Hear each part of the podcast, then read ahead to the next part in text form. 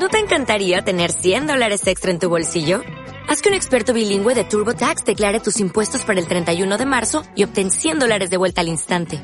Porque no importa cuáles hayan sido tus logros del año pasado, TurboTax hace que cuenten. Obtén 100 dólares de vuelta y tus impuestos con 100% de precisión. Solo con Intuit TurboTax. Debes declarar para el 31 de marzo. Crédito solo aplicable al costo de la presentación federal con TurboTax Full Service. Oferta sujeta a cambios o cancelación en cualquier momento. precolombinas. Se menciona en varias crónicas, si no me equivoco, este, que se encuentran eh, eh, trinidades eh, en el mundo en este, y en algunos casos se las rechaza y en otros se las aprecia como signos de, esa intuición. Eh, ¿Cuál vendría a ser al final la contextualización? ¿Cómo se puede entender esto- estos signos o cómo fueron tomados en el virreinato? de dos maneras. Eh, hay, hay trinidades eh, ortodoxas, hay una iconografía convencional, bueno, empezar, la iconografía de la Trinidad es un tema casi infinito, ¿no? Y un tema muy difícil de representar incluso dentro de la Iglesia Católica, porque no solamente hay que representar al Padre, al Hijo y al Espíritu Santo, sino en algunas ocasiones hay que dejar constancia que la, persona, la segunda persona divina tiene naturaleza divina y humana. Entonces hay algunos esfuerzos por representar la Trinidad donde termina siendo una quinicidad, donde aparece la Virgen María ¿no?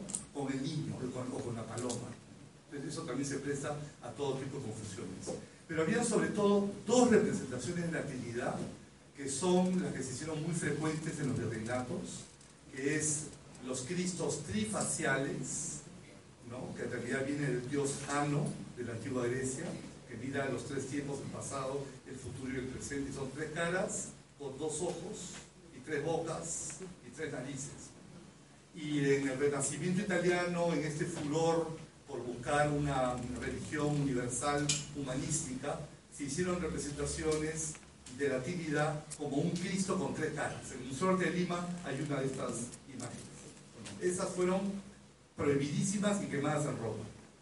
Eh, luego está la otra, que es los tres eh, mensajeros celestes del Valle de Mambré, en el Antiguo Testamento como prefiguración en el Antiguo Testamento de la Trinidad cristiana, que son tres personajes idénticos uno al lado del otro.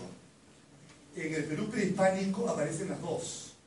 Hay imágenes de los tres, como tres incas, uno al lado del otro, compartiendo un mismo trono de poder. Era demasiada tentación para algunos misioneros no ver en esto una prefiguración pagana de la Trinidad cristiana.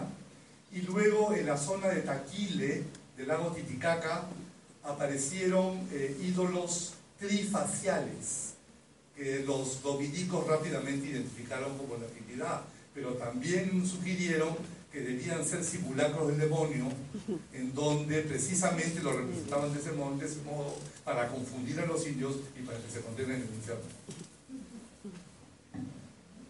¿Sí?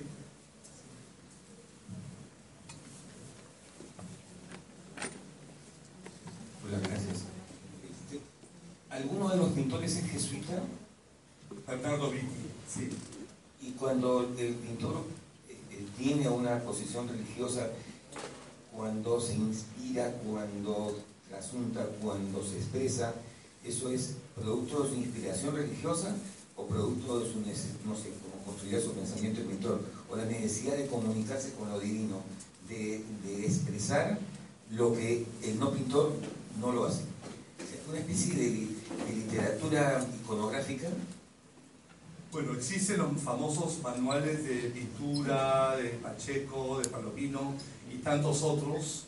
Y luego había manuales también de iconografía, de iconología.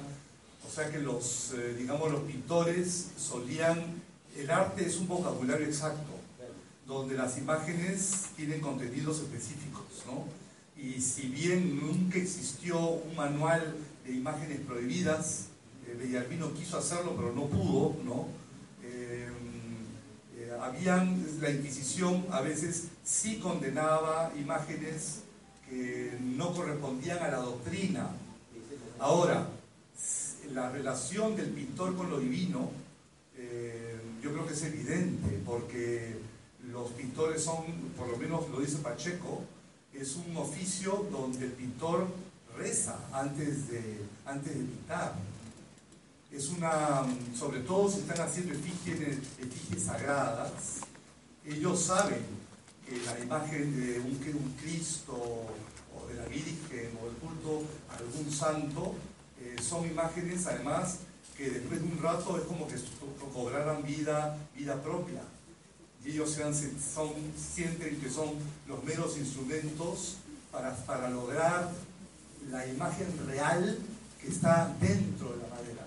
Muchos de ellos describen eso. Y, y hablan de ejercicios, que algunos pintores hacen ejercicios espirituales antes de empezar sus labores manuales. O sea que sí hay una dimensión religiosa a la tarea misma de hacer la pintura. Una última pregunta. Aprovechar, muchas gracias por su ponencia, muy interesante. Quería saber si Santa Rosa de Lima llegó a conocer a San Martín de Porres. Sí, eran vecinos.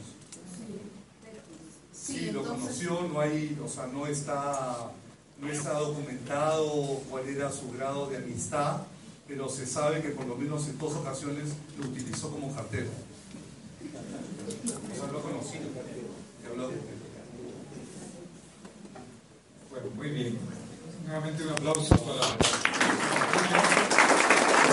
En Sherwin Williams somos tu compa, tu pana, tu socio, pero sobre todo somos tu aliado, con más de 6.000 representantes para atenderte en tu idioma y beneficios para contratistas que encontrarás en aliadopro.com. En Sherwin Williams somos el aliado del PRO.